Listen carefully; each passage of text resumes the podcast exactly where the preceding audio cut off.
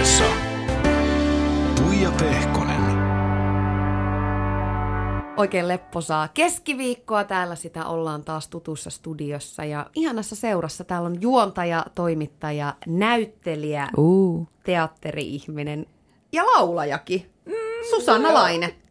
Hei, kiva olla täällä. Ihan olla radiossa ja kiitos näistä nimi, nimistä. Niin, allekirjoitat sä ne kaikki? No en mä ehkä laulaja oo. En, enkä mä ehkä näyttelijäkään. Mä oon harrastajanäyttelijä. Mä että mä oon niin Hei, mitä sinä väheksyt itse? Sähän oot ollut siis aikakoneessa tuuraamassa äitiysloman sijaisena. Ootapa Aivan, nyt Veera. 2000, 11. jotain semmoista, joo. Mm. Ja oon mä tietysti laulanut noissa teattereissa vähän ja Niin. muuta, mutta tota, Harrastajateatteri. Niin, mutta kato, kun se on, mä ajattelen sen niin, että millä niin kuin ammatilla sä elätät itsesi. Niin. Niin. Et, niin tavallaan, että en mä näyttelijänä ja laulajana itseäni elätä. Et se on mulle semmoinen niin kuin, ihana harrastus, mistä on tullut vähän semmoinen, niin kuin, puo, että niitä saa tehdä sitten vähän töinäkin.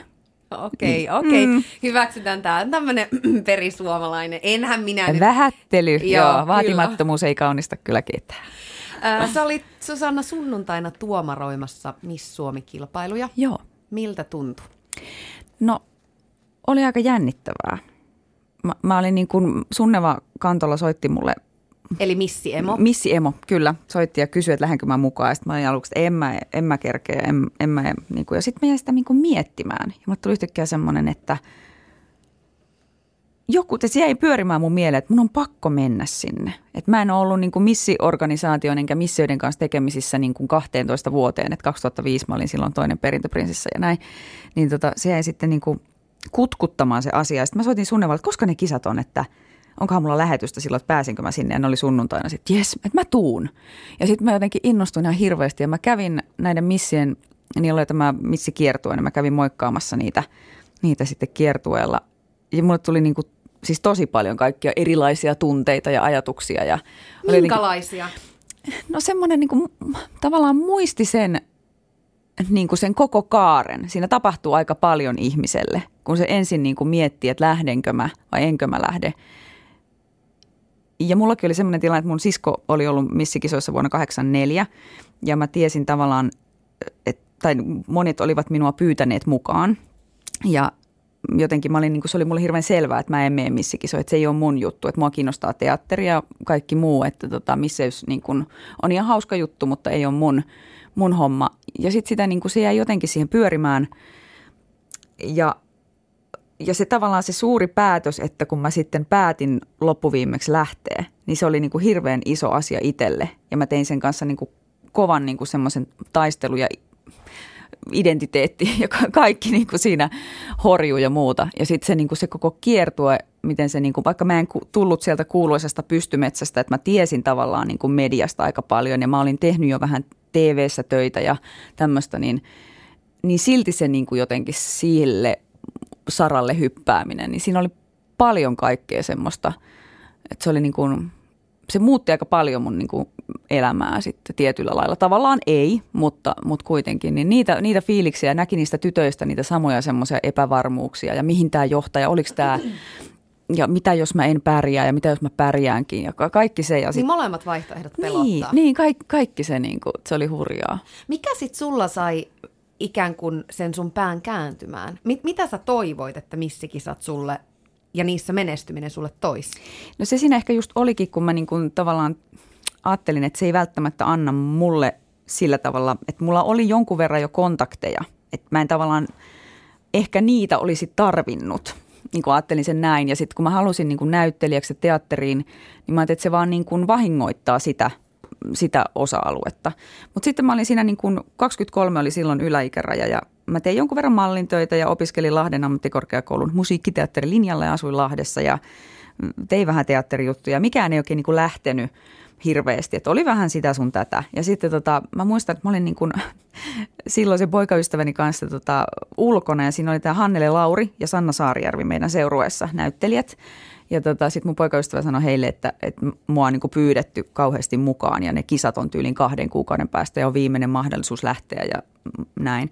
Ja sitten he niin kuin sanoi, että totta kai sä menet, että miksi ei, että tuollainen nainen, sinun on pakko mennä sinne. Ja pitivät sen palopuheen ja Ja sitten mä ajattelin, että okei, että näyttelijät, Wow. näyttelijät sanoo noin, että niinku, hmm, että niinku, ehkä, se, mä että ehkä se ei niinku pilaakaan mitään. Että ehkä se, niinku, että, että jos, niinku, että sehän vaan antaa mulle niinku vahvuutta, että mähän voin olla ihan mitä vaan tässä elämässä. Että ei, ei, et itsekö mä itseni kahlitsen johonkin semmoiseen niinku ruutuun, että jos mä teen tota, niin mun pitää olla semmoinen, että mä käyn vain taidekapakoissa ja äh, luen kulttuuria lehdistä ja olen niinku jotenkin näin, että ei, mähän voin olla ihan mitä vaan. Mähän voin olla niinku vaaleet kiharat valtoimenaan kauneus kuningattarana tuolla, mutta silti mä voin tehdä niinku vakavaa taidetta tai lukea yliopistossa tai olla hitsaajana. Et eihän niinku, jotenkin se maailma niin aukesi mulle. Mutta kuitenkin mä si- silti, silti mietin sitä aika paljon siinä. Ja sitten se oli niin, että oli viimeinen osakilpailu, oli joulukuussa ja tammikuussa oli finaali. Ja se oli Turussa se osakilpailu ja sitten mä vaan niin kuin menin sinne kertomatta kenellekään mitään. Voi miten ihanan kliseinen jännittävä tarina. Näetkö, mä elän tätä tässä. Joo. Ja, ja sitten se oli Turun, se oli kauppakeskus, jossa oli semmoinen muotinäytös, jossa mä sitten, johon mä menin mukaan ja sitten siinä oli tämä osakilpailu. Ja sitten mä voitin sen osakilpailun, joka tarkoitti sitä, että mä sain paikan sinne semifinaaleihin, jotka oli sitten tammikuun alussa. Ja sitten kävi niin, että siellä sattumalta Turun kauppakeskus oli jotkut avajaiset. Ja siellä oli iltapäivälehden toimittaja paikalla tekemässä juttua siitä avajaisista. Ja hän yhtäkkiä niin kuin kuulee sitten Mario Sjöruusilta, joka silloin mua värväsi sinne, että, että mä olen niin kuin tiinalainen pikkosisko. Ja sitten mä menin maanantaina, mä, ää, tota, tuolla, mä olin työharjoittelussa silloin Fremantle Medialla tämmöisessä Tuotan TV-tuotantoyhtiössä. Ja sinne tuli päivälehdet ja sitten siinä on niin kuin puolen sivun uutinen, että tiinalainen pikkusisko Miss Suomi semifinaaleihin. Ja mun kaverit alkaa soittaa, tulee tekstiviestejä ja puhua, että mitä ihmettä sä oot mennyt tekemään, Aa! näin. Ja tota, sitten aika monet sanoivat, että hei anna palaa vaan. Ja sitten mä, sit mä siinä niin kuin nopsasti hankin kaikkia, mitä missin nyt kuuluu hankkia. Ja ostin lämpörullat ja luomiväriä ja ahaa, no niin, mennään. Ja sitten tammikuussa oli tämä kierto. Ja olihan se niinku semmoinen kulttuurisokki, vaikka mä olin mallintöitä tehnyt ja nähnyt, nähnyt paljon ja Tiinan myötä kiertänyt kaiken näköisissä paikoissa, niin sitten tota, sit siellä niinku, ihm- ne tytöt niinku, tai naiset seisovat siellä rivissä ja opettelevat sanomaan, että hei, minun nimi on se ja se. Ja ollaan pikineissä rivissä ja olin niin kuin että mitä täällä tapahtuu? Mm. Mutta sä menit siihen mukaan. Sait sä sun siskolta, Tiinahan oli siis äh, eka perintöprinsessa vuonna 84, mm. niin sait sä häneltä niin jotain tämmöisiä sisäpiirivinkkejä silloin? Ja miten hän siihen En. ylipäätään suhtautui? hän ei oikeastaan, niin kuin, hän ei ollut niitä, jotka mua olisi sinne hirveästi niin kuin, tyrkyttänyt, koska tiesi, että se ei mua niin kuin, sillä tavalla. E, mutta tota, hän oli ihan sillä että joo, mene vaan. Ja sitten, että sanoi, että anna palaa. Ja, niin kuin, ei, ei hirveästi mitään suurempia vinkkejä. Kyllä me niin kuin, aina välillä koodailtiin ja soiteltiin sieltä, mutta tota, ei, ei mitään semmoista niin kuin, kyllä se ehkä jo, jostain sanoi, niin kuin, että, että kato sitten mitä vastaat toimittajille. Ja mähän on tietysti, kun hän on aina mulle isosisko, joka antaa ohjeita, mä, että joo, joo, joo, kyllä mä tajuan. en niin kuin, uh. Mutta tota, joo. Miten sä mietit nyt sitä aikaa?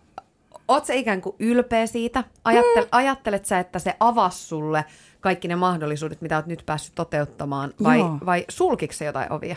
Se avasi hirveästi ovia. Kyllä mä, kyllä mä lähtökohtaisesti ajattelen sitä niin kuin hyvänä juttuna mun elämässä. Äh, Mutta totta kai mä, mä niin kuin tunnistan myös sen, että vaikka mä en olisi siihen kisaan mennyt, niin mä todennäköisesti tekisin alan töitä. Toki se varmasti nopeutti asioita paljonkin. Ja tuli tavallaan semmoisia kontakteja, mitä ei olisi osannut kuvitellakaan juttuja. Ja sitten, mutta eniten mä oon siinä niin kuin jotenkin kyllä mä tiedän, että mä olisin tavallaan tälle alalle jollakin tavalla, mulla oli niin kova tarve päästä esiintymään ja teatteria näyttelemään ja juontamaan ja muuta, että mm, kyllä mä olisin niin kuin tieni puskenut, mutta että se niin kuin nopeutti, mutta ennen kaikkea se, että sitten mä, kun sijoituin silloin kolmanneksi, niin mä lähdin tonne Japaniin tämmöisiin Miss International-kisoihin, niin se oli niin kuin jotenkin semmoinen kokemuksena jo semmoinen, että mä en ikinä vaihtaisi sitä vuotta pois, miten se niin kuin, mitä se antoi siellä ja miten tavallaan niin kuin joutui itsenäistymään hirveän nopeasti silloin. Siinä Niin, ja sä sait kansainvälistä menestystä. Niin. Niin. Sähän olit kolmas sitten. Niin siellä Japanissa, joo. joo.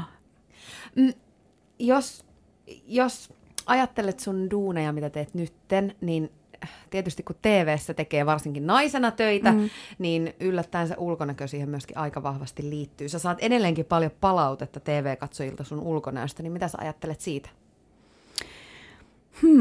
mitä mä ajattelen siitä?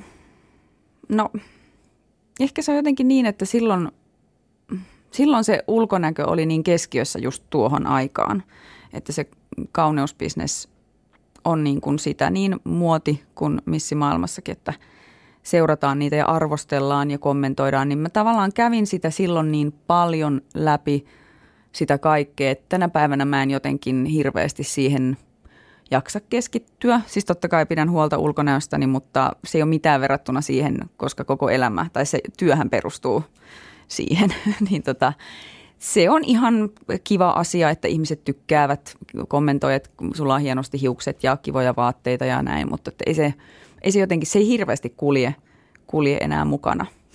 Siitähän aina puhutaan tämmöisenä stereotypiana, että kauniin ihmisen ja mm. ehkä vielä erityisemmin kauniin naisen on jotenkin vaikeampi saavuttaa uskottavuutta ja mm. olla uskottava, niin mitä se sun mielestä oikeastaan se uskottavuus niin on? Että millainen ihminen sitten on uskottava? Itse varma ihminen on aika uskottava. Ja toki semmoinen niin kuin, no huomasin just kun haastattelin noita missi, noita kandidaatteja, niin siinä tuomaristossa, niin kyllä semmoinen ihminen, joka niin kuin tietää, mitä se haluaa, vaikka se ei välttämättä olisi niin perehtynyt johonkin kyseiseen asiaansa vielä, mutta jos se on niin kuin vahva ja varma siitä ja niin kuin sillä hyvä sisus, niin semmoinenhan on hirveän uskottava. Että ei se ulkonäkö – sitä poista tai lisää. Ja sitä paitsi se on niin kuin hyvin kuitenkin niin kuin, tavallaan, kun aina sanotaan jostain, että ulkonä, ulkonäöstä voi olla hyötyä töiden saamisessa ja muussa, niin on niin tavallaan monenlaista ulkonäköä, että on olemassa tämä tämmöinen standardi kauneuskäsitys, minkälainen on kaunis, mutta sitten tavallaan niin kuin on niin kuin monenlaisia hyvännäköisiä ulkonäköjä, jotka voi edesauttaa niin kuin, eihän tavallaan televisiossa, aika vähänhän siellä on niin kuin – sitten kuitenkaan missejä, mutta että kaikki ovat omalla tavallaan niin kuin, e, niin kuin erilaisia. Ymmärrätkö, mitä tarkoitan? Ymmärrän, niin kuin, karismaattisia. Karismaattisia ja sitten tavallaan niin kuin kauniita, niin kuin, mutta ei juuri sen kauneus Muotin. missi kuvion mukaisia kauniita. Olipa vaikeaa.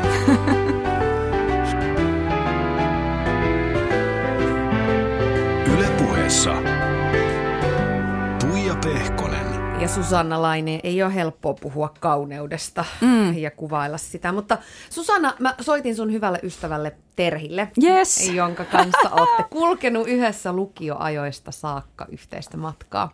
Mä kysäsin, että, että kun te olette viettänyt näitä tämmöisiä yhteisiä äh, villejä nuoruusvuosia, niin minkälaista sun kanssa siellä baanalla oikein Apua. oli? No tota, se oli aika pitkä tie siinä mielessä, että kun Susannahan oli ekaksella aika rauhallinen ja hiukan ujo lukioaikoina, niin mulla oli siinä aikamoinen työstäminen, että saatiin hänet mukaan näihin elämän rientoihin, mutta sitten kun Susannalla aukesi tämä paanapää, niin sittenhän se ei ole sen jälkeen loppunut.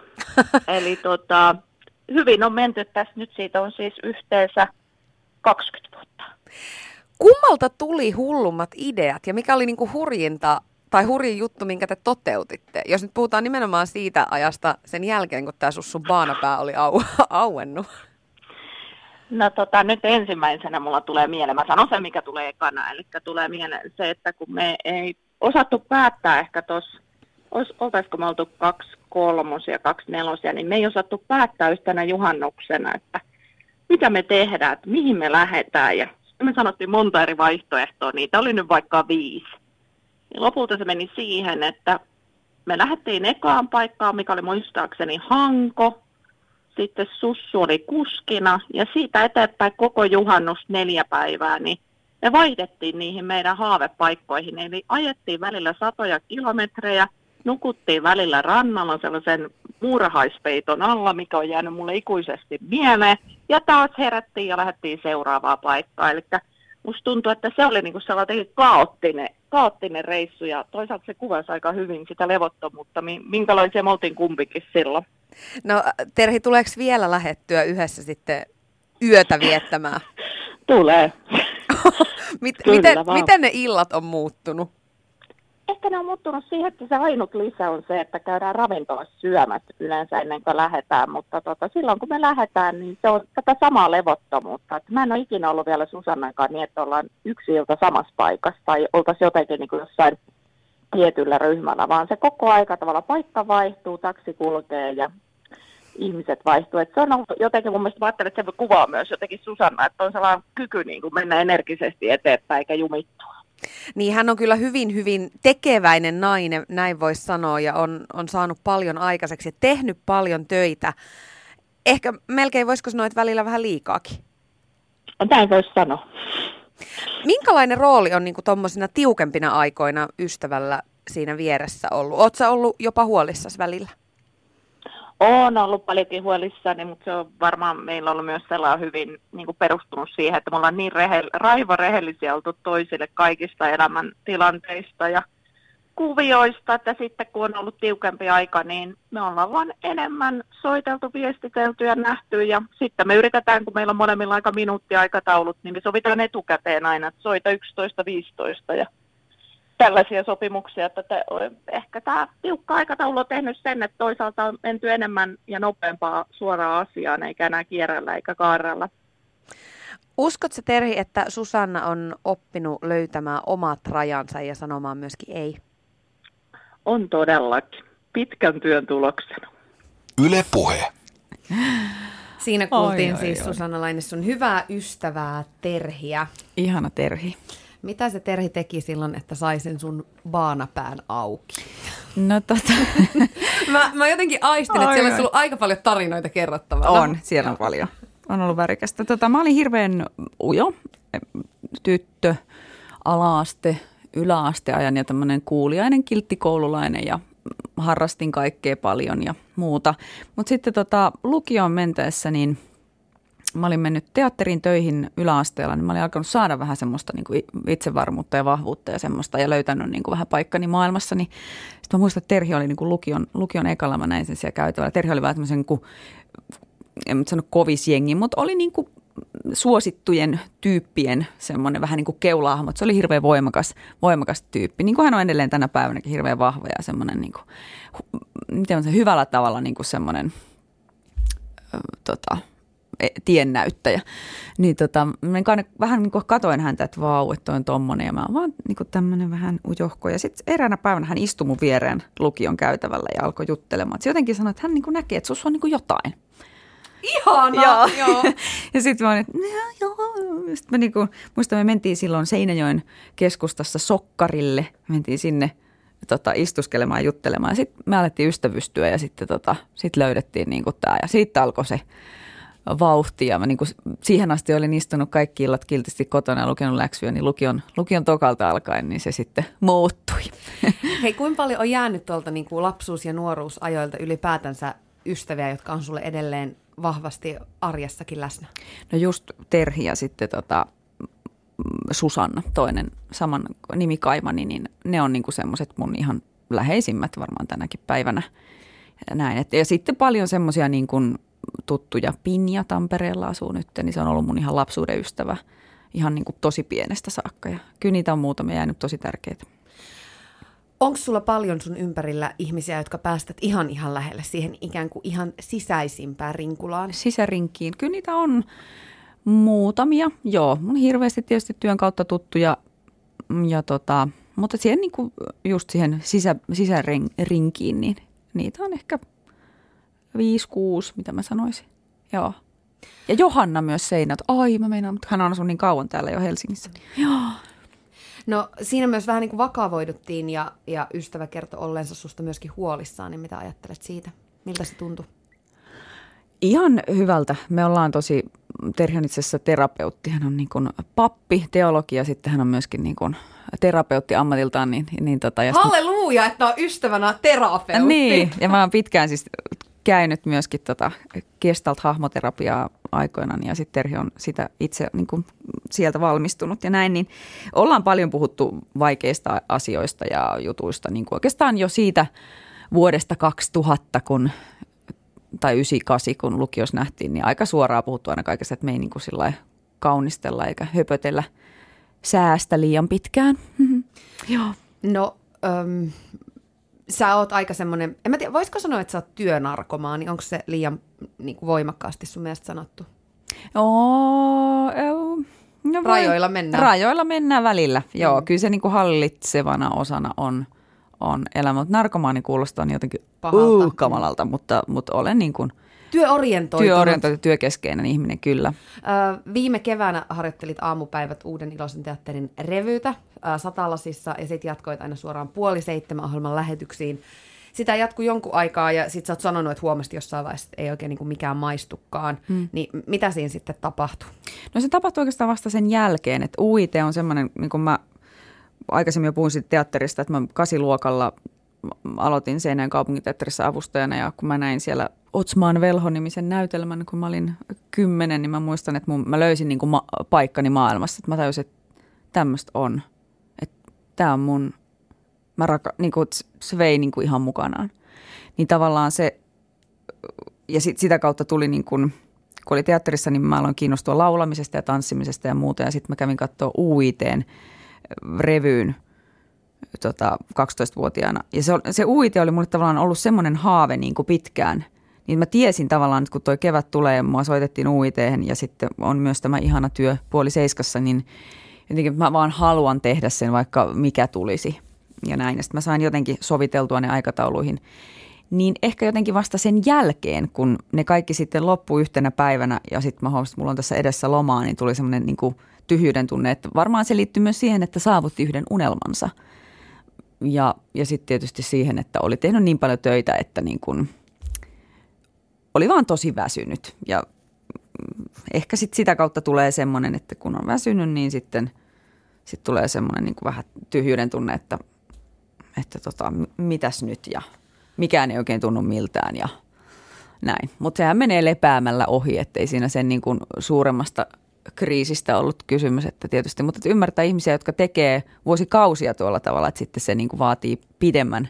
Mutta mä pidin ihan tietoisesti, mä tiesin, että kun UIT alkaa ja että se tulee olemaan rankka toi kevät ja mulla oli totta kai siinä sitten vielä kaikki promoaminen ja lehtijutut ja juontokeikat, mitä oli aikaisemmin sopinut, niin mä sitten mä pidän niin kuin kaksi ja puoli kuukautta, mä en tee mitään. Ja sitten mä kesällä pidin ja se tuntui ihan hemmetin tylsältä, siis että et, totta kai kun on tottunut siihen, että aina niin kuin, että no onpa pidä vähän viikon, viikon breikki ja sitten alkaa uusi prokkis ja uusi prokkis, niin sitten yhtäkkiä olikin niin kuin hirveän pitkä tauko. Sait se jotenkin sun mielen rauhoittumaan sen pitkän kesäloman aikana? Koska mä ainakin tiedän itsestäni, ehkä mm. aavistuksen jotenkin kuulen itseäni näissä mm. sun kommenteissa, niin, niin että kun esimerkiksi joku iso TV-tuotanto loppuu ja ne mm. kuvaukset loppuu ja sitten onkin niin kuin tyhjän päällä, niin sitä on niin kuin ikään kuin tosi rauhaton, on niin kuin joo, tosi joo. vaikea vaan on, olla, niin sait sä niin kuin käytyä ne asiat läpi ja rauhoituttua sitten? Sain, mutta mä, joo, mä allekirjoitan ton täysin, koska siinä tulee vähän semmoinen raskauden jälkeinen masennus, että tavallaan nyt se tuli ja mitäs nyt, että tässäkö tämä nyt sitten on. Että nyt se on ohi ja niin kuin, että mitä, kaikki loppuu niin kuin seinään monesti, kun on joku TV-tuotanto tai teatterituotanto ja sitten niin kuin näin. Että siinä menee niin kuin siinä jälkikrapuloissa muutamia viikkoja – ja se on ihan normaalia, siihen mä olinkin niin kuin jo tottunut, mutta sitten tavallaan kun se pari-kolme viikkoa oli kulunut, niin mulla on edelleen niin kuin vähän semmoinen onneton olo, että, että, niin kuin, oh, että näin. Mutta, Millaisia tapoja sulla on jotenkin käsitellä sitä? Mm, puhuminen on aina hyvä asia. Ja sitten se, että mua auttaa hirveästi, mä oon kauhean kiitollinen siitä, että mulla on niin kuin toinen paikka, minne mennä. Sä oot kotosi Iisalmesta, saat mm. varmaan kiinni tästä. Että Lande, landepöllö. Joo, mm. on, joo, että on joku paikka, minne niin kuin siirtyä. Mä rakastan ensinnäkin autolla ajamista yksin välillä. Siis sit kun sitä joutuu tehdä työn takia paljon, niin se on kiva. Mutta joskus se on ihanaa, kun sä voit ajaa sinne jonnekin kauas semmoisen niin kuin lempeyden tyyssijaan kuuntelemaan, kun tik tak, tik tak, kello lyö ja sitten juodaanko kahvia? Mitään muuta ei tapahdu koko päivän aikana. Se on jotenkin niin kuin, niin se on ehkä se, missä sit sitä niin kuin nollaantuu. Sitten kun tulee takaisin Helsinkiin, niin alkaa jo kehä kolmosella joo, hakkaamaan. Ja onko mulla duunia ja mitä, näin. Et se on, ja mä kirjoitin tästä itse asiassa just tästä samaisesta aiheesta blogiin. Mä olin viikonloppuna käymässä äiti ja isi Pehkosen luona Iisalmessa. Mä en tehnyt mitään. Mm. Mua ihan niin kuin melkein hävetti, mm. kun mä mm. lauantai-iltana makaan siellä sohvalla ja huudan vaan äidille, että tuotko lasin viiniä? Joo, Äiti. se on, mutta se on, mä yritin sitten kesän aikana opetella sitä, että kun siellähän toisessa, ja, tai sitten kun menee ulkomaille, että pystyy semmoisissa paikoissa hirveän hyvin rentoutumaan ja semmoisissa ympäristöistä ja pystyy olla tekemättä mitään, että päivän ainut – niin kuin tehtävä on just se, että lukee sanomalehden. Mutta sitten kun tulee Helsinkiin, niin mä opettelin kesän aikana sitä, että hei, mä voin täällä kotonakin ja tässä mun arjessa, että mun ei tarvi koko ajan niin kuin suorittaa, mun ei tarvitse koko ajan niin kuin kehittyä jossakin. En mä, mä väitän, että mä en ole enää mikään suorittaja, mä joskus olin, että mä en ole enää semmoinen, niin mutta mut kuitenkin semmoinen, että on semmoinen niin touhu päällä ja näin, että, että mä niin kuin opettelin ihan siihen, että mä olin niin kuin kotona Helsingissä omassa kaksiossani niin kuin tekemättä mitään ja kävin vähän pihalla ja niin kuin näin, mutta se on vaikeaa. Se on vaikeaa, mutta se on hienoa sitten, kun siihen oppii ja tajuaa, että ei, ei, mun, itse ei tämä on niin kuin maailma tässä. Että jos en mä koko ajan snappää itsestäni tai säädä tai ole jossain niin kuin pileissä tai juontokeikalla tai puhelimessa tai muuta, niin ei tässä käy kuinkaan. Sun työ on, Susanna, semmoista, että siinä pitää olla aika lailla niin kuin kaiken aikaa niin läsnä. Mm. Ja sun, sun, täytyy jotenkin, sun täytyy koko ajan seurata ja olla skarppina ja reagoida ja niin kuin antaa itsestäsi. Mitkä asiat sä koet sun töissä raskaimpina? Koska no ei ole niitä kaikista helpoimpia juttuja yhdistää siihen, mm. että on esimerkiksi vähän uupunut tai mm. vähän stressaantunut. Ehkä niin kuin, mä oon ollut tasan kolme vuotta tuossa puoliseiskassa ja sitä ennen mä olin kymmenenköhän vuotta mä olin radiossa. Ja sit, niin mä oon huomannut, että se niin kuin, tavallaan ennen duuneina, että sitä ennen on tehnyt hanttihommia – tai ei edes hanttihommia, vaan ollut niin kuin kaupassa töissä ja vaatekaupassa ja tarjoilijana ja muuta, ne saattaa olla monesti rankempiakin töitä. Että sä kymmenen tuntia blokkaat laseja ja sitten lähet vielä johonkin toiseen, vaikka opiskelet siinä samalla. Että eihän ne niin kuin välttämättä joku tuommoinen puoli seitsemän lähetyspäivä, niin ei se ole niin kuin rankka. Mä tuun 12 aikaa ja pääsen seiskalta kotiin ja kirjoitellaan käsikirjoitusta ja mietitään mitä tehdään ja sitten on se lähetys. Mutta se on ehkä se, mikä siinä uuvuttaa on se, että se kehon stressitila, mikä nousee suorasta lähetyksestä tai, tai sitten, että jos olet juontokeikalla jossakin, niin se on niin kuin live-tilanne ja kaikkien pitää niin kuin toimia. Vaikka sä et tavallaan enää jännitä sitä lähetystä tai Mikko Kekeläistä niin tota, tai sitä vierasta tai, tai niin kuin katsojia tai ohjaajia tai mitä ikinä, mutta mut kuitenkin niin kuin kroppa valpastuu aina. Se jollakin tavalla nousee jotkut varmaan joku osaa hienommin sen selittää, että mitä siinä tapahtuu niin kuin fyysisesti, mutta, mutta se on se, niin kuin se uuvuttavin, että tavallaan että sitten kun se on joka päivä tavallaan se keho on, nousee jonkinlaiseen pieneen stressitilaan. Joskus vähän isompaankin. Joskus isompaankin, mutta totta kai, koska puoli on tehty jo niin pitkään, niin se ei enää, niin kuin mä yritän pitää kierrokset mahdollisimman matalalla, että mä en ainakaan niin kuin hanki sellaista lisäjännitystä mistään. Joskus se tulee jostain uudesta, uudesta tilanteesta, että se vähän niin kuin vielä ekstra nousee. Joskus ei taas, niin kuin, mä oon hirveän tyytyväinen, että mä oon saanut nyt, mä oon opetellut sen, että mä oon opetellut jotenkin semmoisen niin meditaation, millä mä pystyn poistamaan jännityksen, koska se helpottaa hirveästi elämää.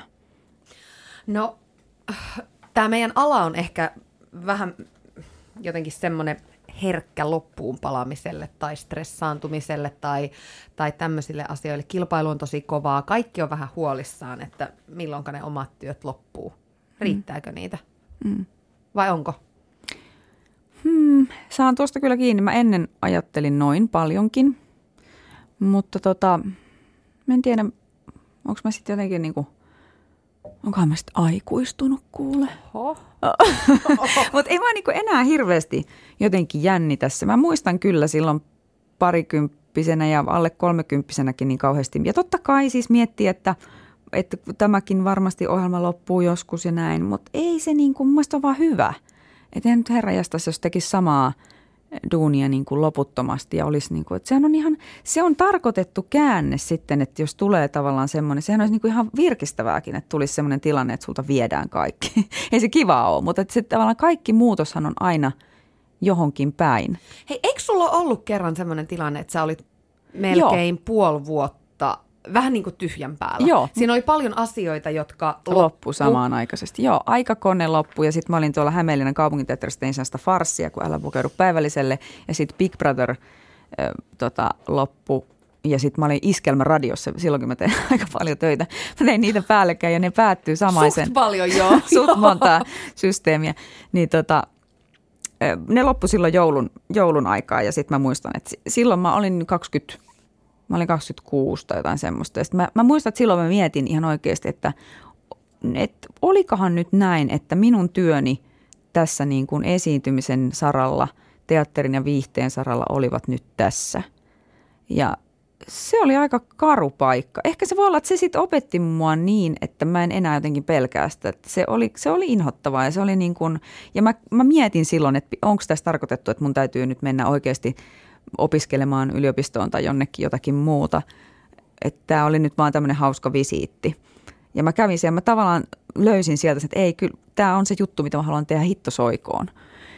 Ja näin, mutta et, joo, silloin, silloin oli, niin kuin, oli karua, mutta ei mä enää se jotenkin pelota. Tota, mm, no hyvä, nyt sanon näin sitten.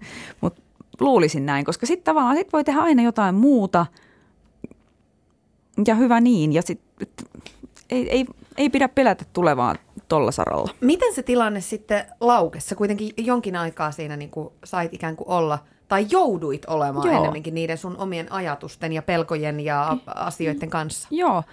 Mä, tota, mä oon aina ollut semmoinen, niin kuin, mitä mä oon sanonut monille, kun jotkut nuoret tulevat kysymään, että miten pääsee, pääsee juontajaksi tai miten pääsee sinne ja sinne, niin mä sanon, että pitää olla niin kuin kaksi asiaa. Että pitää olla niin kuin motivoitunut niin kuin hakemaan töitä, pitää olla rohkea hakemaan. Se, että odottaa kotona – ja odottaa jotenkin, että joku niin kuin älyäisi jostain puolesta sanasta, että mä olen kiinnostunut tai näin, niin se pois, vaan niin kuin rohkeasti soittamaan ja lähettämään viestiä. Ja toinen on se, että pitää olla ahkera. Eli mä oon ollut niin kuin nuoresta asti, että mä oon tehnyt tavallaan kaikkea mahdollista, mikä vähänkin liittyy tähän alaan ja siihen, mitä mä oon niin kuin haaveillut. Että se tavallaan niin kuin, siinä mä huomaan, että monilla on semmoista, en mä, en mä ehkä niin kuin, että mäkin menen ensi kesänä, en tiedä onko tämä vielä julkista, en mä muuten sanokaan, mutta kuitenkin. Voi ei, ei. mutta kesäteatteri tavallaan, että mun ei tarvisi, mutta tavallaan se ahkeruus on ehkä se niinku toinen, että et ei koko ajan vaan odota, että tulee niitä niinku timantteja ja kirsikoita sieltä, niitä mahtavimpia duuneja. En mä nyt ehkä tommoseen, tommoseen viitsi, että se on mun niinku, että mä oon tehnyt aina kaikkea ja paljon, niin sit, mikä se sun kysymys oli? en muista yhtään. En minäkään enää. Piu! Hei, joo, joo, mä kysyin siitä, että, että miten se meni, kun sä joudut olla niiden sun niin. ajatusten ja niiden kanssa. Niin. Kato, kun mäkin niin Joo. haltioituneita kuuntelin tässä. niin, niin sitten mä, niin, tämä oli pointti, että mä sitten aloin hakemaan niin kuin vaan paikkoihin, niin kuin olin siihenkin asti tehnyt. Ja sitten hain ja pääsin. Et mä, mä menin Valkeakoskelle, siellä on tämmöinen kesäteatteri, oli silloin kun Rentu Ruusu tota, Veksisalmen kirjoittama musikaali, niin tota, siihen pääsin. Ja sitten sit mua soitettiinkin jo Radio Suomi Popelle tekemään aamulähetyksiä ja, sama, et, ja sitten tota vielä Maikkari teki silloin semmoista diiliohjelmaa, missä oli niin julkikset kisaamassa, niin sitten mulla yhtäkkiä kolme työtä taas jo niin. päällekkäin. Et no, se meni tosi se niin kuin, noinhan se menee sitten. Mm. Sä oot sanonut, että, että olisi hyvä miettiä sitä tässä tämmöisessä nykyajan suoritusyhteiskunnassa, että kenelle ja minkä takia uurastaa, niin mm. kenelle ja minkä takia sä uurastat? Onko se raha, mikä sua motivoi vai, vai tai varmaan se mm. osaltaan motivoi, mm-hmm. mutta mitkä muut asiat? Mua motivoi nykyään jonkinlainen semmoinen, joko se, että mä kehityn itse jollakin tavalla siinä, että se jollakin lailla palvelee minun, niin kuin, mun, mun omaa kehitystä, että oli se sitten niin kuin – niin kuin vaikka nyt tulevana kesät, meidän kesäteatterin sen takia, että mä kuulin, että mä saan laulaa siinä ja mulla on niin kuin kiinnostava rooli. Tai sitten toinen on se, että se on, toki raha on yksi, mutta, mutta että se, että siinä on jonkinlainen niin kuin oma motivaattori tai sitten, että siinä on joku merkitys. Että siinä on joku niin kuin semmoinen itselle merkitystä tuova asia. Ne on varmaan ne kaksi. Ja sitten kyllä totta kai rahastakin sitten tekee juttuja välillä. Joo.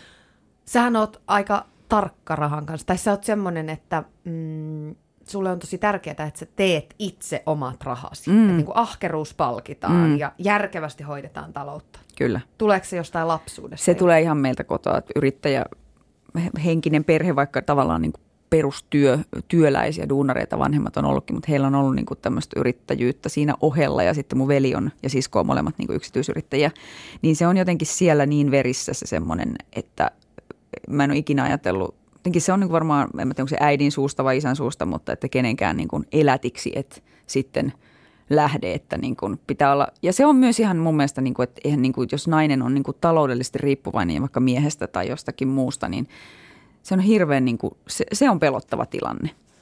Että tota, että se on ihan selvä ja sit sitä, sitä kohti ollaan menty. Susanna, miten sä aiot pitää jatkossa huolen siitä, että pidät myös niistä omista rajoista ja siitä jaksamisesta paremmin vielä huolta?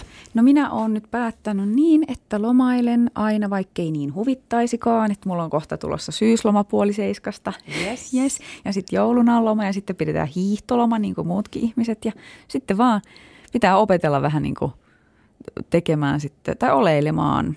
En, mä, mä en välttämättä, että mä olisin mitenkään, osaan mä laiskakin olla, että kun mä teen työtä, niin en mä ole siellä semmoinen hikipinko, joka tekee muistiinpanoja koko ajan, mutta, mutta tota, mutta sitten mun on hirveän vaikea niin pitkään olla jotenkin jouten, että se on.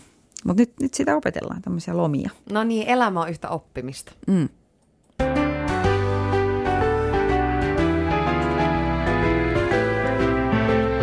Ylepuheessa Tuija Pehkonen. Ja Susanna Laine ja Susanna soitin sun Seinäjoen ystävälle, sun kaimalle, jonka itse asiassa mm. mainitsit jo tässä aiemmin, eli siis äh, Isotalon Susanna. Ja mä kysyin, että kun sä vaikutat kaikin puolin hyvin, hyvin itsevarmalta, niin mm-hmm. mitkä on ne jutut, joissa sä kaipaat vahvistusta ja käännyt ystävän puoleen? Varmaan, jos tarvii sellaista varmistusta johonkin omiin päätöksiin esimerkiksi, niin tota, työjutut, jos on jotain, mikä mietityttää vaikka, että, että minkälaisen päätöksen mä nyt tekisin tai vastaanko mä tähän kyllä tai ei. Ja no totta kai ihmissuhdeasiat. No ne kyllä, niissä riittää aina loputtomasti puitavaa, yhdellä jos toisellakin. Joo, on. Ja varmasti meillä naisilla se on semmoinen aikamoinen pääpuheenaihe. Kyllä, kyllä. Joo. No, teillä on tosiaan molemmilla tausta siellä Seinäjoella ja te olette tehnyt yhdessä myöskin teatteria, niin mitä sä mm-hmm. muistat sieltä nuoruuden teatteriajoilta? Paljonkin ja, ja sen, että, että me, me oltiin tosi innokkaita molemmat, niin kun, että me oltaisiin me oltais voitu niin kuin asua siellä teatterilla ja tehdä niin kuin sitä vaan ihan niin paljon kuin mahdollista me saatiin kyllä tosi paljon tehdäkin. Et me, me oikeastaan vietettiin kaikki niin kuin koulun ulkopuolinen aika siellä teatterilla siinä niin kuin yläaste- ja lukioaikana. Ja se oli kyllä niin kuin, niin kuin varsinkin myöhemmin ajateltuna niin kuin hirveän sellaista kehittävää aikaa, että me saatiin tehdä paljon erilaisia juttuja, missä saatiin niin kuin näytellä ja tanssia ja laulaa – tietenkin tutustuttiin silloin niin kuin hirveän niin kuin hienoihin tyyppeihin jo niin kuin tosi nuorena. Ja sitten se opetti niin kuin myös sellaista sitoutumista, että kun sä sitouduit johonkin näytelmään vaikka, niin sitten sun, sun oli niin kuin oltava siellä niissä näytöksissä ja se oppi niin, tai opetti sellaista vastuuntunnon ottamista jo niin kuin nuorella iällä. Vielä yksi kysymys loppuun. Hmm. Mikä Susannassa on kaikista pohjalaisinta? hmm. Varmaan se semmoinen suorapuheisuus ja semmoinen reippaus, että Susanna on aina ollut kauhean semmoinen sanavalmis ja valmiina aina ryhtymään toimeen saman tien, että se ei hirveästi jahkaile. Yle puhe. Hmm. Siinä kuultiin siis Susanna Laine sun hyvää ystävää ja kaimaa. Hmm. Hän on vähän niin kuin, mä jotenkin, hän on vähän niin kuin mulle omainen. Niinku, en mä voi sanoa, että se on mun sisko tai muuta, mutta se on jotenkin, se on niin kuin meikäläisiä. Me ollaan oltu niin kuin, on jotenkin, joo, soitellaan aina kerran viikosta tai silloin tällä, mutta se on jotenkin omaa, omaa jengiä. No sä selvästi tunnistit itsestä tuosta kuvailusta suorapuheinen ja reipas ja topakka ja tomera. Joo, ja... kyllä, kyllä. No Joo. tyttöhän siis voi lähteä Pohjanmaalta, mm. mutta Pohjanmaa ei lähde tytöstä. Ei se lähde. Niin ähm, miten sun juuret näkyy sussa? Sä oot syntynyt siis Seinäjoella 81. 81 Joo. syyskuussa. Tota, kyllä ne näkyy sellaisena niin kuin, muistan kun mä tulin Helsinkiin ja mun yksi hyvä ystävä Anni on Itä-Suomesta – niin kuin sinäkin olet. Teissä on, teissä on samanlaista semmoista eh, niin kuin lupsakkuutta ja iloisuutta ja semmoista rempseyttä. Ja Pohjanmaallahan... Sun elekieli olisi nyt pitänyt saada kyllä. Täällä napsuu kädet. Joo. Niin tota, Pohjalaanehan on niin kuin sellainen, se niin kuin hirveästi hötkyyle. Mm. Sitä aika rauhallisesti ja katteloo, että mitä tässä nyt oikein tapahtuu. Se on vähän sellaista niin kuin lakonistakin välillä, mutta se, se on semmoinen jännä, se on, se on oma maailmasta vaikea tietysti kuvailla – ja on muissakin varmaan semmoista iloisuutta ja rempseyttä ja semmoista, mutta tota, se on jotakin semmoista, semmoista. Ja sitten semmoista tasaisuutta ja ei tehdä itsestään niin kauheaa numeroa, mutta sitten kumminkin, jos pääsee sanomaan radiossa jotakin, niin onhan se nyt hienoa. Olispa sulla tuo murre. Ja niin, kyllä se, mutta mä, mä tulin radioon kato silloin parikymppisen, niin sitä piti heti sitten opetella, opetella pois. Mutta kyllä se aina, kun sinne menee, Joo. niin se niin lähtee. Lähtöö sitten mm. kierroksille. Äh, sua on, jos mä luen sellaisia kuvailuita, miten sua on mediassa kuvailtu, niin sua on kuvailtu usein kauniiksi, iloiseksi, reippaaksi ja hauskaksi. Oho. Ja itsevarmaksi. niin äh, miten sä itse kuvailisit ittees? No huh huh. Tämmöinen pieni itsearviointi. Tähän voit ottaa tämä ikään kuin terapiasessiona. Oh, mä oon, mitähän mä nyt sanoisin? Ky- kyllä mä sanon, että tuossa kesällä, kun kävin viimeksi itseni kanssa vähän painia, tullut elämän varrella kaikenlaisia tilanteita vastaan, missä on niin kuin joutunut vähän miettimään, että mikä tässä on tämä juttu ja miksi täällä ollaan, niin tota, kyllä mä väitän, että mä oon enemmän kuitenkin positiivinen ihminen, että mussa on sitä niin kuin valoa enemmän kuin varjoa. Mussa on se pohjalainen semmoinen ja mä oon välillä synkistelijä ja mä meen syvissä vesissä. Et ehkä semmoinen niin valoisa, mutta sitten myös mä oon aika semmoinen herkkä, vaikka tavallaan se sana on vähän semmoinen, siitä on tullut jotenkin niin semmoinen yleinen, kaikki on nykyään niin herkkiä ja itketään koko ajan, mutta mä oon semmoinen, sillä tavalla herkkä, että muhun jää niin kuin ihmisten niin kuin olemukset e-, elämään niin kuin, ja saatan niin kuin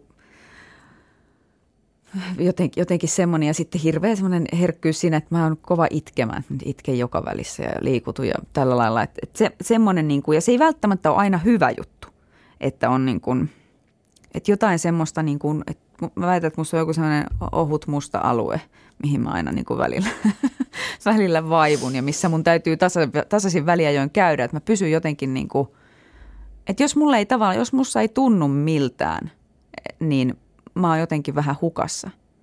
Et mun, et mun täytyy niin kuin jotenkin maadottaa ja löytää itsestäni niin kuin semmoinen, semmoinen, että missä nyt mennään oikeasti. Et mun pitää käydä aina välillä tosi syvällä itseni kanssa. Mä en pysty elämään semmoista niin kuin – jotenkin vaan, tai elän totta kai välillä semmoista, niin kuin, että tässä nyt suoritetaan ja on ihan kivaa ja ei ole ihan kivaa ja näin, vaan täytyy aina niin kuin, mulla on joku tarve semmoiseen syvyyteen välillä itseni kanssa. Hei, mutta tämä on niin toinen sana tuon herkkyyden lisäksi, millä on pikkasen huono kaiku, mm. mutta, mutta draama kuningatar, kun niinku koet että sussa on.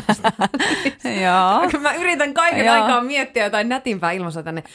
niin kuin, että et tarvii sitä nousua ja laskua. Vuoristorata-ihminen, siis perämies. No ei Mikä se on se ehkä eri on? asia. Se on eri asia. Draama kuningatar on semmoinen, että se haluaa elämään niin kuin käänteitä ja vauhtia. On musta sitäkin. Mä haluan, niin kuin, että jos, jos ei tapahdu kauheasti mitään, niin musta on sitä, mutta, mutta ei ehkä enää niin paljon kuin nuorempana. Että mä niin kuin, just mistä Terhi tuossa puhuu, että laitetaan tapahtumaan. Jos on hiljasta, niin lähdetään pistetään baanalle ja pistetään tuulemaan ja säädetään ja sotketaan.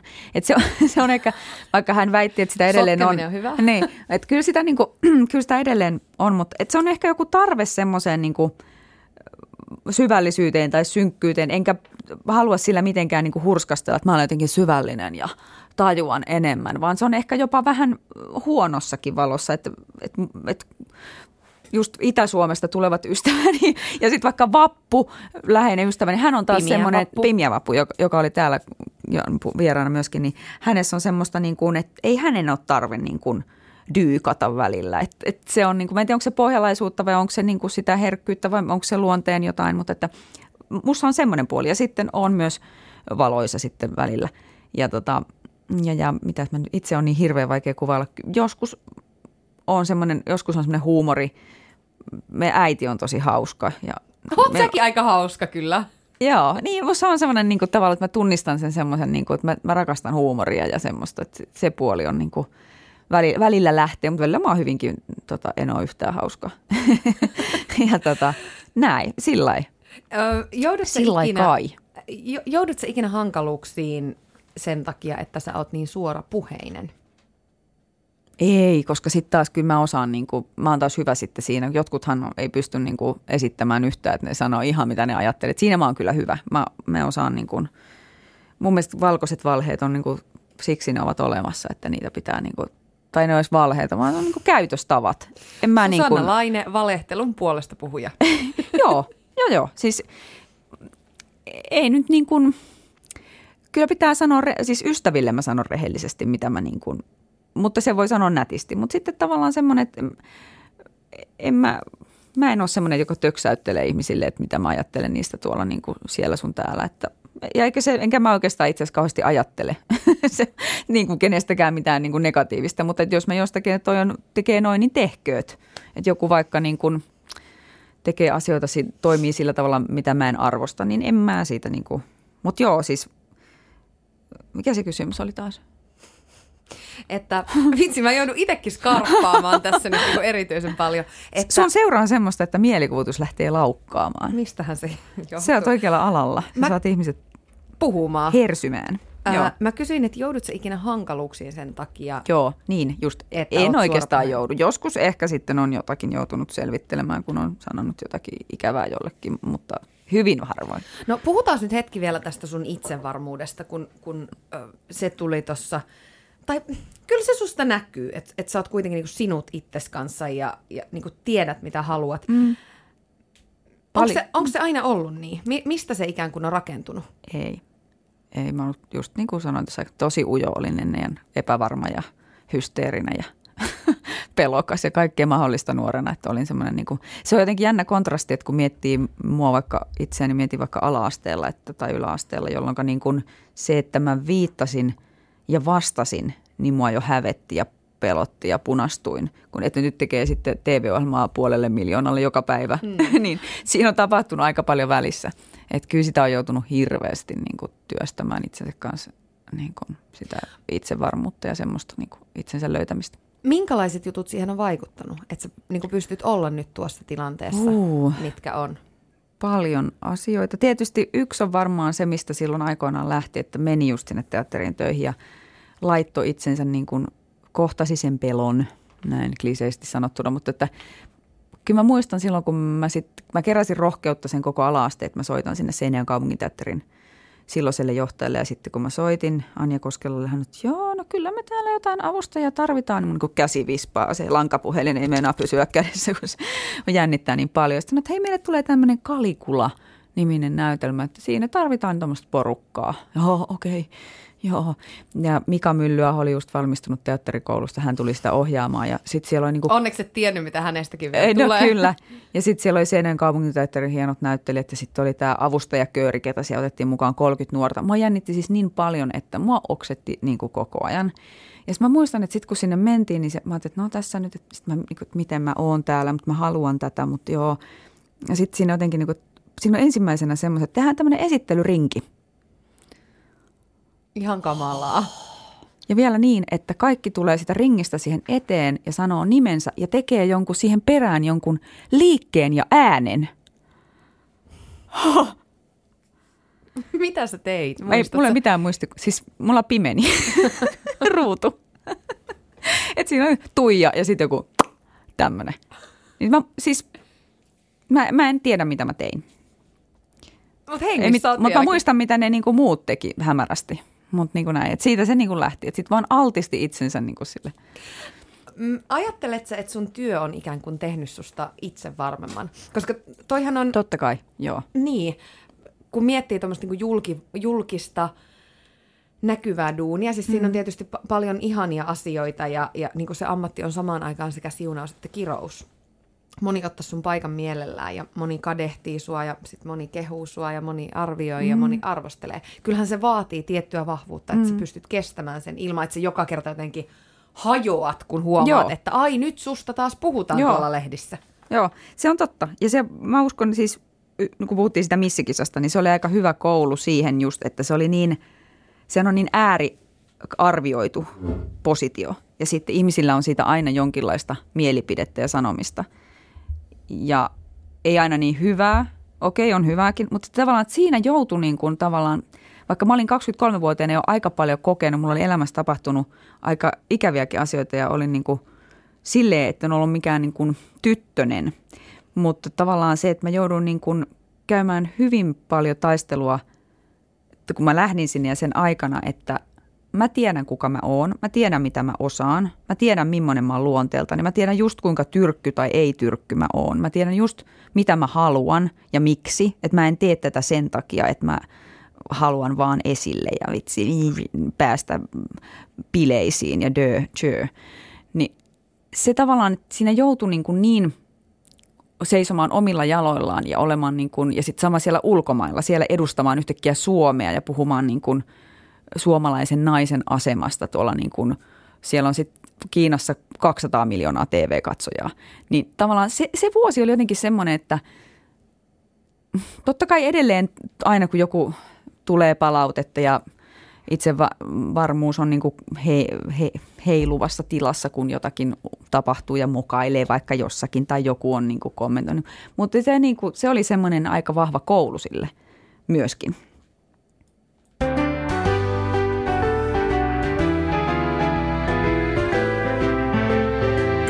Ylepuheessa Tuija Pehkonen. Ja Susanna Laine on täällä mun seurana. Ja sä tuossa vähän jo muistelit ja mietit sitä, että kun sä sait ensikosketuksen kunnolla teatterin mm.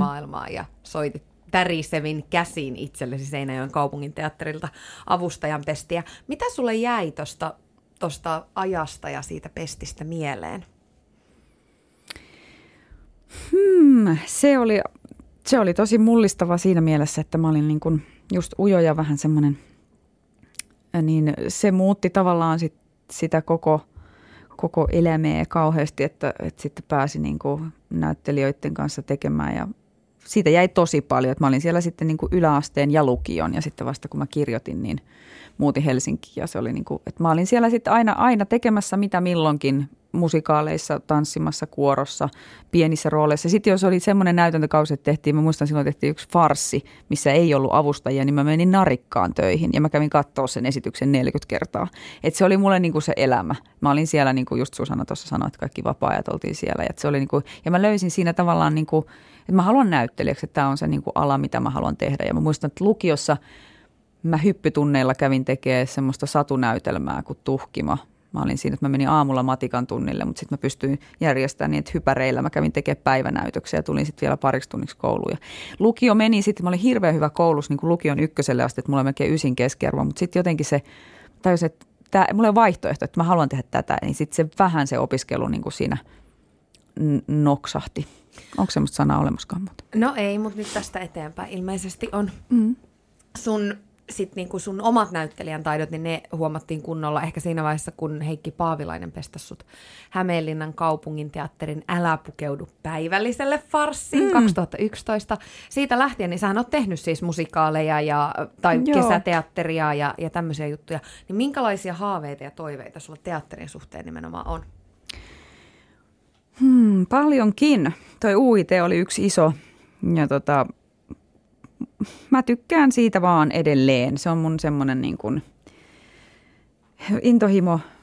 Mulla ei ole mitään tiettyjä rooleja tai mitään tiettyjä paikkoja. Jotkut ha- haaveilee hirveästi elokuvan tekemistä ja TV-sarjoista. Mulle se teatteri on ollut sama niin kuin radio oli pienenä, että mä äänitin C-kasetille radiolähetyksiä, niin että ne on ollut semmoisia niin paikkoja, että mä edelleen tykkään niin siitä perinteisestä lavateatterista. Että totta kai olisi kiva olla TV-sarjassa näytä. Sitä mä en ole kokeillut muuta kuin vähän jossain pienissä rooleissa ja leffoissakin muutaman, muutamissa kohtauksissa, niin se tietysti kiinnostaa myöskin, mutta on paljon haaveita. Se on niin laaja kenttä, että siinä voi tehdä mitä vaan. Varmaan olisi ihana tehdä joskus joku semmoinen musiikki-ilta, semmoinen vaikka jonkun toisen naisnäyttelijän kanssa tai jonkun, niin semmoisen, semmoinen niin kuin, missä on sitten vaikka jotain sketsejä ja lauluja ja muuta, niin semmoinen olisi ihana tehdä. Ja sitten olisi ihana tehdä joku klassikko teos jonnekin teatteriin tai joku musikaali jossakin, joku Hello Dolly tai My Fair Niitä on niin paljon haaveita. Mutta sä oot sanonut, mm, tässä on about vuosi, se oli Iltalehen haastattelu, sä sanoit jotenkin mun mielestä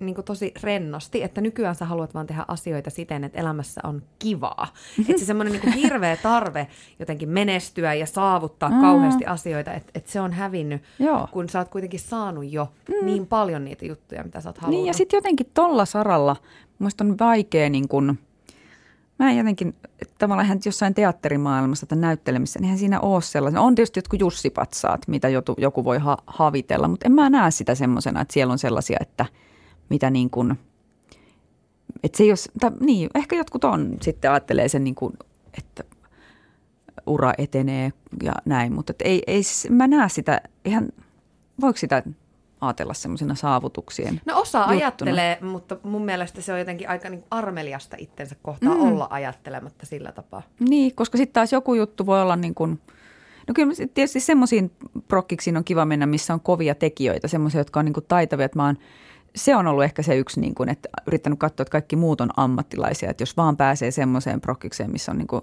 hyvät tekijät, niin sehän on niin kuin aika, se on jo niin kuin itsessään se hyvä, hyvä juttu siinä, että sitten niiltä yleensä oppii niin paljon, että. Mutta on ollut harrastajateatterissakin tietysti, mutta tänä päivänä, jos pääsee, niin semmoisia aina, missä on kovia, kovia ja kokeneita, niin se on aina kiva. Sä oot ehtinyt tehdä ihan hirveästi kaikkea. Sä oot nytten 36, niin miltä se tuntuu Niin, just nyt? sepä se. Mikä Sehän, siinä on parasta ja pahinta? no parasta on varmaan se, että alkaa olla niin kuin aika, aika selvillä siitä, selvillä siitä, kuka on ehkä. Ja samalla se, että no ehkä se elämän rajallisuuskin vähän tässä niin kuin, mulla oli 30 kriisi 27, niin mä vähän tunnistan tämän, että mulla alkaa 40 kriisi ku- kutittelee tossa. Mm. Että tässä tulee se vaihe, kun tajuaa, että toivottavasti puolet elämää on vielä jäljellä. Mitä minä oikeasti haluan tehdä, kenen kanssa ja miksi. Enää ei tee kaverin takia tai äitin takia tai minkään muukaan asian takia, mutta myös se, että, että tämä loppuu joskus tämä kaikki kiva. Ja sitten tietysti tämä perhe, perhekuvio mietityttää, että, että koska olen nainen, niin tietyt asiat on mahdollisia vain tietyn hetken, niin semmoiset kaikki, että saanko lapsia ja enkö saa ja mitä jos en saa, mitä minulle, onko se, miten, miten suhtaudun siihen ja muuta. Et kaikki semmoiset. Kyllä tämä on niinku mielenkiintoinen ikä. Susanna Laine, tosi paljon rakkautta sun elämään ja Wow, kiitos, samoin että tulit sulle. tänne. Kiitos, Tuija. Yle puheessa. Tuija Pehkonen.